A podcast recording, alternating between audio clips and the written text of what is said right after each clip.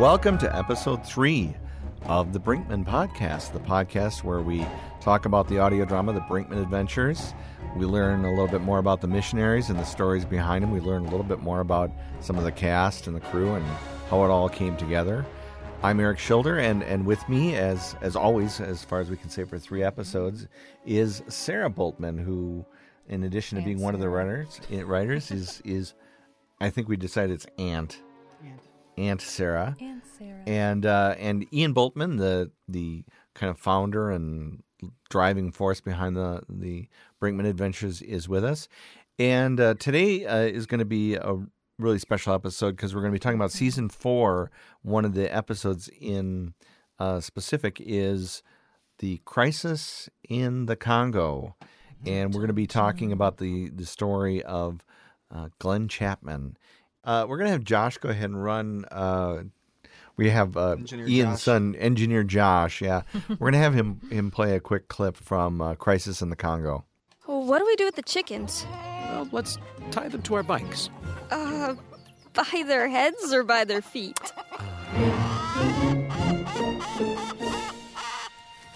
Oh, I feel like a tax collector carrying all these chickens. Whoa. they don't seem to be enjoying themselves. We have a river here we'll need to cross. How do we do that? Normally, there are guys with little boats. Uh, they charge a small fee. What if no one's there? Then we wait. Oh, we're in luck, though. There's our man over yonder.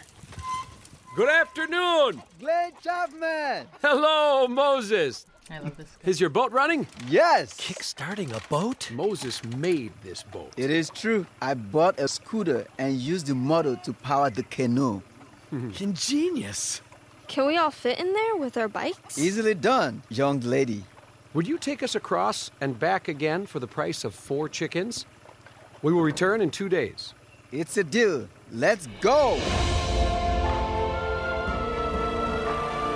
It's more like a lake than a river. Look to the other side. See the sand cliffs? Yeah. Our trail continues over them. Um, guys? What's that? Strange. The water's bulging behind us. It looks kind of like our wake. But We're being oh. followed by a hippo. Oh, ah, I haven't seen one here in years. It is after us! This is very dangerous.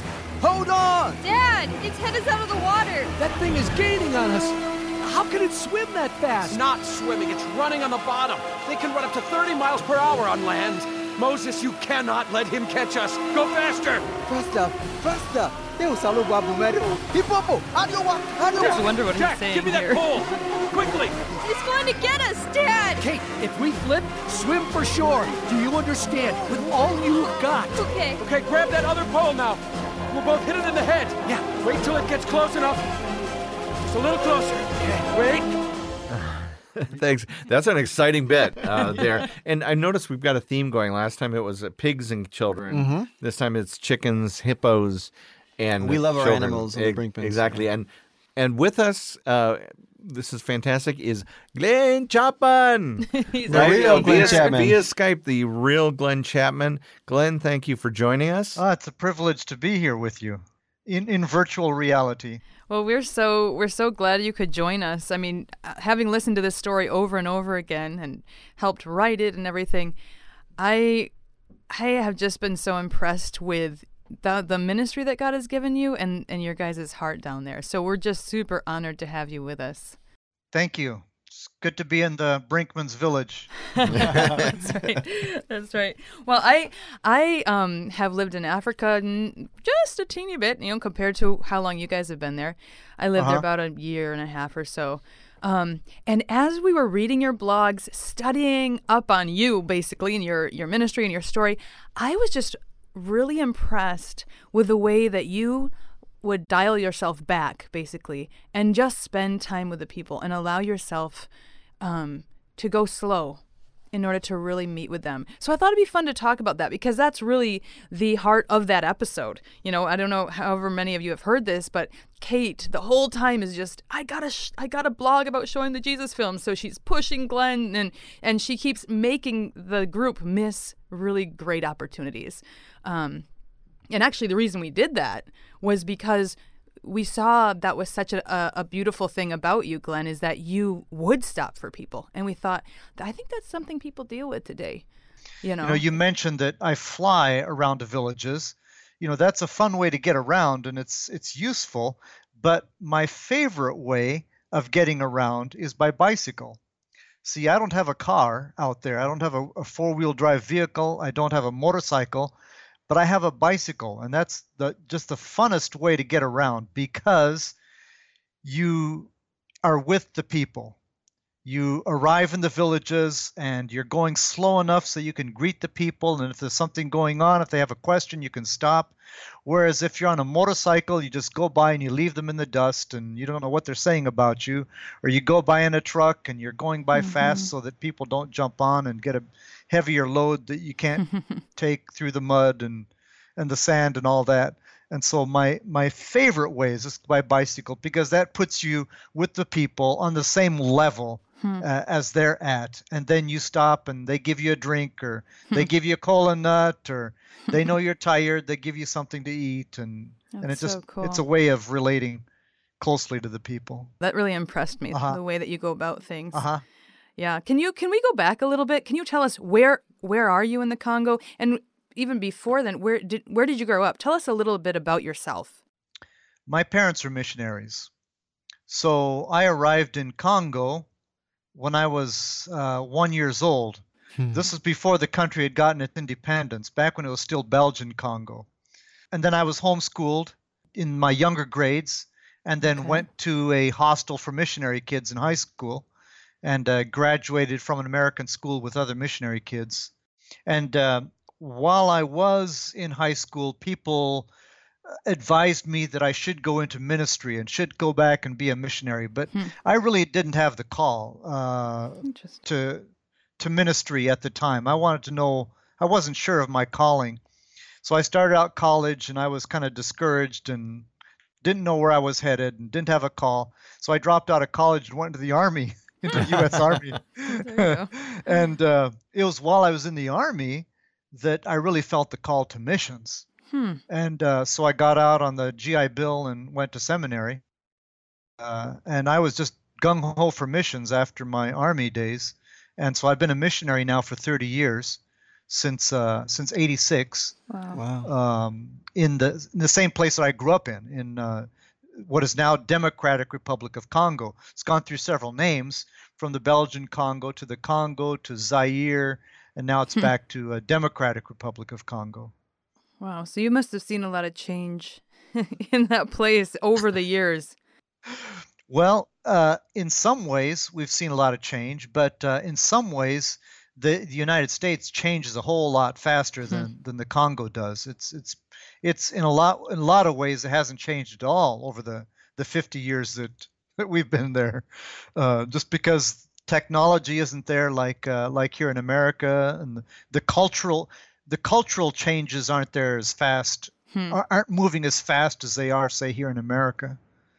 Um, You mean you don't have kids running around with little fidget spinners made out of palm trees and and and so forth? Well, You know- Cell phones. you could bring it. You could start a fad there, really, and they're, they're You know, just the- gonna think you're wonderful. the toys the toys that we grew up making out of the forest is the same toys that the kids are making nowadays out of the forest. So That in is that so in that way it doesn't change. That's so fun. Um, one thing that was interesting about this episode too is we focused on um, kind of that. Well, you had mentioned the technology and what you're doing down there with helping guys learn a trade. Um, can you talk about that a little bit? Well, there's so much unemployment in Congo. Most of the people are hunters and gatherers. They make a living just by what they can get out of the forest. And uh, we've been watching the resources go to other countries. Uh, like the mineral mineral wealth gets exported to China or the U.S. or Europe or whatever. You see logs going down the road, going to uh, going to the port and to go to other countries. And so I said, why can't we benefit from our own resources? And so churches helped us get a lumber mill, a portable lumber mill, and so we were able to produce lumber, so people can take advantage of of their own resources, their own lumber, and so you can train people to become carpenters and and boat builders. That's and. Uh, and we could help out the infrastructure, build bridges, and things like that. So that's one way that we took advantage of um, of the natural resources to help train people in, in in trades that they can learn right there. Another thing that we're doing is we're introducing some agricultural things like uh, beekeeping. Oh. Uh, nor- normally, people just burn out the, the beehives, but we told them no, in our country, people actually raise bees. and so we uh, got some bee suits and we learned how to capture a swarm and to find the queen and to build a bee box. And, you know, they talk about the killer African bees. Hmm. They aren't exaggerating at all when they're talking Really? about Oh. killer bees. Oh, these are the meanest bees you will ever come across. You, if you you work the bees, oh man, they will kill you. And uh, if you get them upset in the middle of the day, no one can go in that forest where the bees are. They they're upset and they chase everybody out of the Oh, forest. how funny. So when we harvest honey, when we work the bees, we have to wait till about five o'clock, about dusk, when the bees are getting ready to, to, to go into their hives and go to sleep. You work them right before dusk so that uh, they go back in the nighttime and, and not during the heat of the day when they chase everybody out of the forest. so so uh, bees versus hippos. Who would win in that uh, in that particular I tell you- engagement? Oh. I tell you what, we, one time uh, we got uh, harassed by the bees along the edge of the river, and we jumped in the river, hippos or crocodiles or not. we were getting away from the bees, man. Tell us about the hippo. I mean, when before I went to Africa, I thought hippos were cute and cuddly and really sweet. Is that true that they're really dangerous and all that? I mean, that's what it's in the episode. So Hippos are extremely dangerous. Uh, hippos will be under the water, and you don't know that uh, you're going over them. Uh, they'll come up and they'll knock you out of the boat. They aren't carnivorous, but they're just protective of their territory, and especially of their young. Uh, so you have to be really careful uh, being in areas where there where there are hippos. They're kind of Um, like big bees. Great, great Kind big of like bees. big bees. big yeah. big gray bees and uh, so you know let's um what i wanted to ask a little bit more was the um, when you you you set up your you- you're showing the jesus movie uh Uh-huh. that's that's one of the things that you do there Yeah. and uh, we we have some friends that are doing something kind of similar um it- that that they're showing the jesus movie and i always kind of picture this sort of like you know, jung- jungly area with a sheet draped between two trees, and everyone's sitting on old crates or something, or just on the on the ground. And um, you know, one of my questions to them always is, uh, are are the people that you're showing it to? uh, Do they do they understand it? Are they they're not terribly wowed by the technology of seeing the movie, maybe, but uh, are, can can they grasp that? Um, you know, in is it translated or is it still in English? The Campus Crusade Jesus film has been translated into over a hundred languages. And Campus Crusade is really good about finding people who speak the native language. They don't use missionaries who have learned the language as as a second language, but they Okay. use people who know the language as a first as a first uh, language. Uh, and so the people get really excited about hearing the Jesus film or hearing Jesus talk in their own language. And you have to do a disclaimer before you show the movie and say that, well, this is just a play.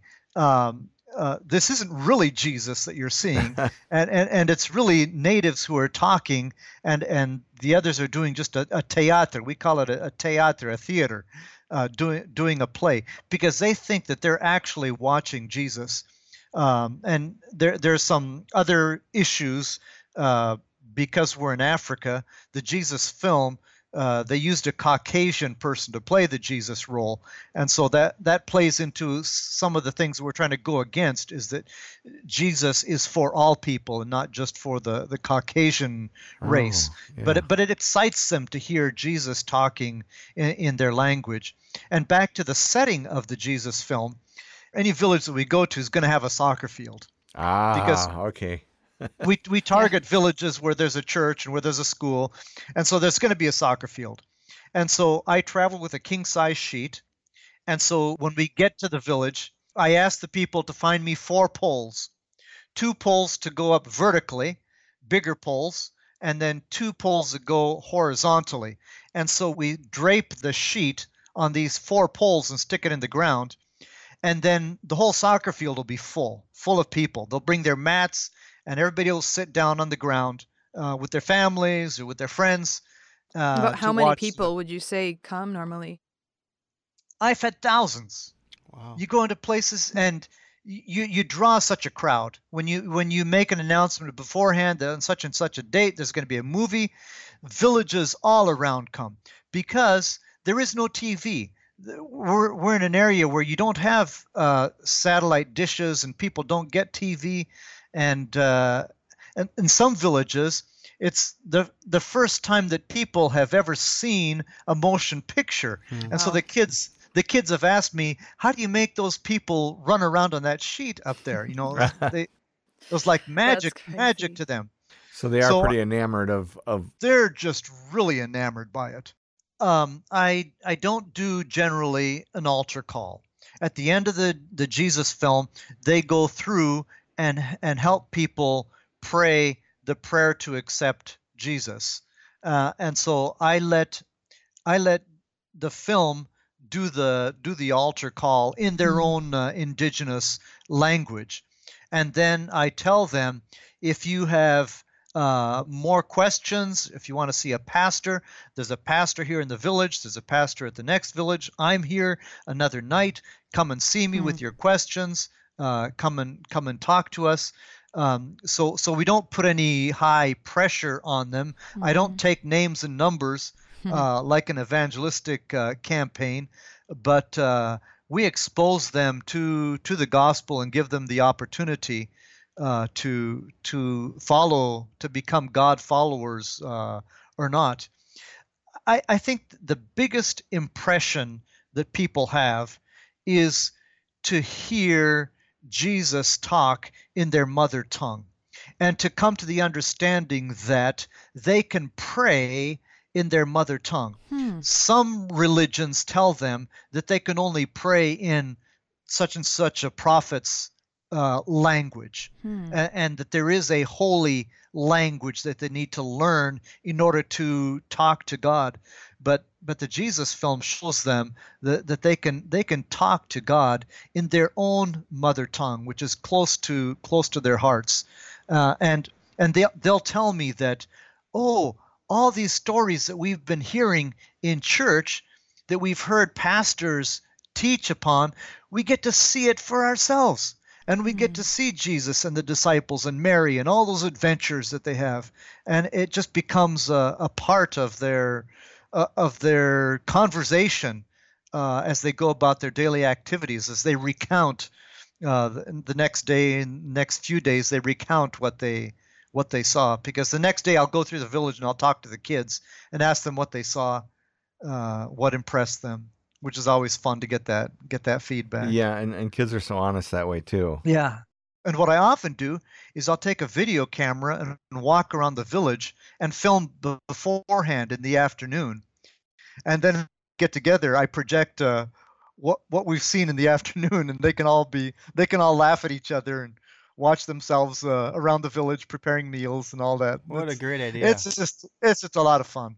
Yeah. Yeah, I film choirs. You know, I film choirs Hmm. singing, and then I project it, and they think that they're rock stars. You know, Ah. or film a soccer game, film a soccer game, and they can watch themselves play soccer again as a as a uh, you know replay. It it's just it's just amazing uh, what audiovisual does. Not just the Jesus film, but but we can do so much with uh, education, uh, healthcare, HIV/AIDS uh, awareness, uh, conservation issues. Audiovisual is just an amazing tool in that in that rural area for for a lot of things, for education and evangelism. That is amazing. It seems like you found, uh, you know, you're using something that really draws people. And so it's like, okay, this is a way to communicate to a bunch of people at once. And that's really And neat. Es- especially when I fly into a village, then they get a double header. They get an air show with me going landing in the, on their soccer field, and then a movie in the evening. I mean, Wow. what what could be more exciting? Can you just talk a minute about flying in that little contraption? Yeah.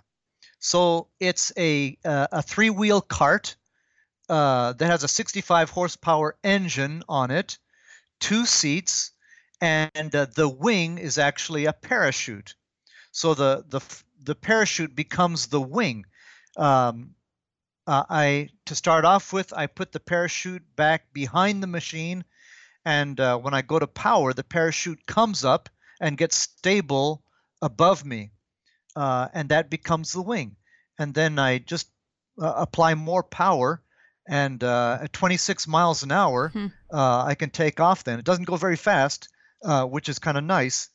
And and so you just like a, on a little pendulum. The cart is a pendulum underneath this parachute, and I only ha- really have two controls. I've got acceleration, more more acceleration, and I go up. Less acceleration, I go down. And then I've got uh, I pull on ropes that are attached to the trailing edge of the parachute to apply drag on either the left or the right, and that's what causes steering. And so with those two controls, I can fly all over the countryside. And uh, all I need is 100 yards to land and take off on.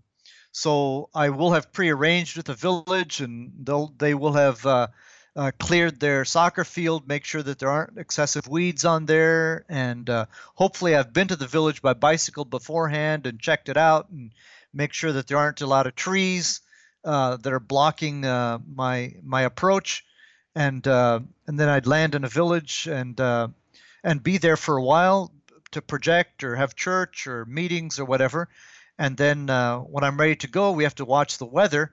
Uh, this kind of machine, it's really sensitive to uh, to the weather. I can't fly in the middle of the day. I can't fly in wind. I can't even fly if if rain is threatening. Huh. It's it's a fair weather uh, machine. So sometimes I've been stuck in the village, um, you know, just waiting for the weather to to permit me to to take off. Um, I don't go more than 25 mile radius, uh, so I'm actually close to home. But I can get to a lot of Hmm. villages in a That's in so a cool. 25 uh, mile an hour radius. I have had some uh, interesting experiences. Uh, uh, one time I was in uh, the wind more than I should have been, stronger wind than than I was used to. I did okay flying, but after I landed, I all of a sudden became very nauseous once I got stable on the ground, and just I was nauseous the whole rest of the day. That's hmm. kind of embarrassing for a pilot to have motion sickness. I've had an engine out. I had a complete engine out one time, and you're under a parachute. So there's no big danger. The parachute just brings you right down. So I landed in the grassland Huh. without any injuries to myself or the machine, even with a complete engine out. So it's really a wonderful machine for missions. And uh, it's wonderful for that area because 90% of the area is grassland. I wouldn't want to come down, I wouldn't want to have an engine out over the river or over the forest, but over the grassland. Did you have to push it home? Actually, it was on takeoff, so uh, Oh, I wasn't very far from home. Everybody knew that something was wrong because uh, all of a sudden the engine stopped, and I was, and so the whole village came running, and so they helped get it out of the grassland and to a trail, and then to the village again. Wow. Uh, one of the things we want to ask is how can uh, our listeners um, pray for you? You know, Africa is in tremendous need of a spiritual revival. Africa's in need of Christian leaders. There's so much opposition in Africa to to Jesus Christ, to the gospel. Uh, sorcery is just so such a powerful force, and sorcery is such a divisive force. Uh, one reason that Central Africa doesn't move ahead uh, is because of sorcery and all the consequences that go along with sorcery. And so we're training pastors. We work at a, a university and, and I teach in the theology program. And so we're training leaders, uh, both pastors and lay people, to be leaders in the church who can have who can be shaped by God's word and not be shaped by the sorcery, the magic of the of the day, uh, of the of the of the culture.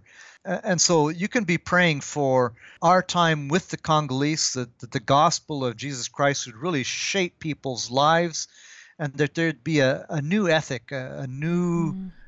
Uh, a new way of living, uh, a Christian way of living that's preoccupied with with love and with grace and with compassion, rather than the divisiveness that, that sorcery brings and, and the, the hate, that, the division that, that sorcery brings. Uh, people need to be transformed by the love of Christ. And, and that's really what I pray for in, in all of our ministry in Congo, that by God's grace, He would use us to bring transformation uh, to the hearts of the Africans because it's going to be a relationship with Jesus Christ that's going to bring change to Africa.